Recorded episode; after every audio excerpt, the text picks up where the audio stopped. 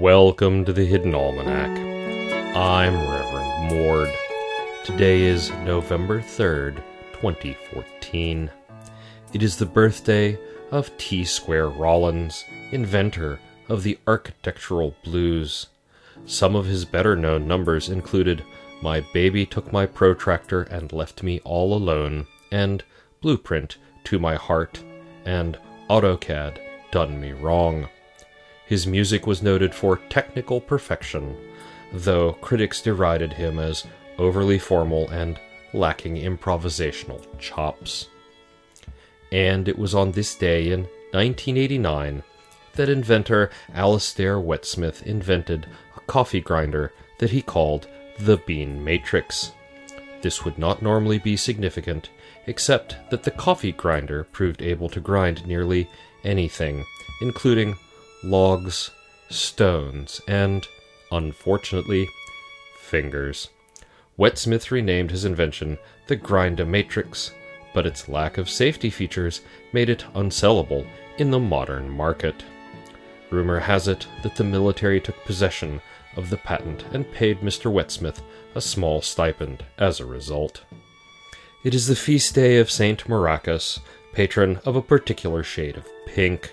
Legend has it that he was granted the miraculous ability to transmute any fluid he touched into pink paint.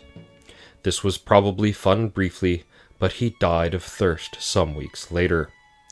Be careful what you wish for.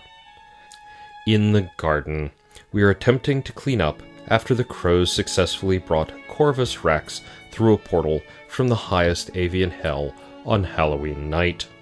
I will not lie to you, listeners it was looking somewhat alarming, although adorable, as Corvus Rex began devouring interns, flower pots, and, for some reason, the mailbox.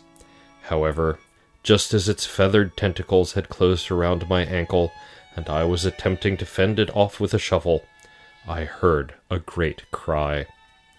It was Keith, the copy editor. He had apparently been nesting under the mailbox and took great offense. He flung himself at Corvus Rex, screaming well punctuated war cries, and stabbed the monster through one of its seven eyes with a hyphenated adjective.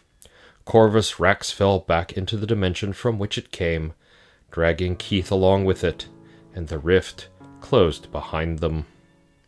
Keith will live forever in our hearts. We are placing a small plaque on one of the garden benches detailing his heroism, using the Oxford comma as he would have wished. The Hidden Almanac is brought to you by Red Wombat Tea Company, purveyors of fine and inaccessible teas. Red Wombat.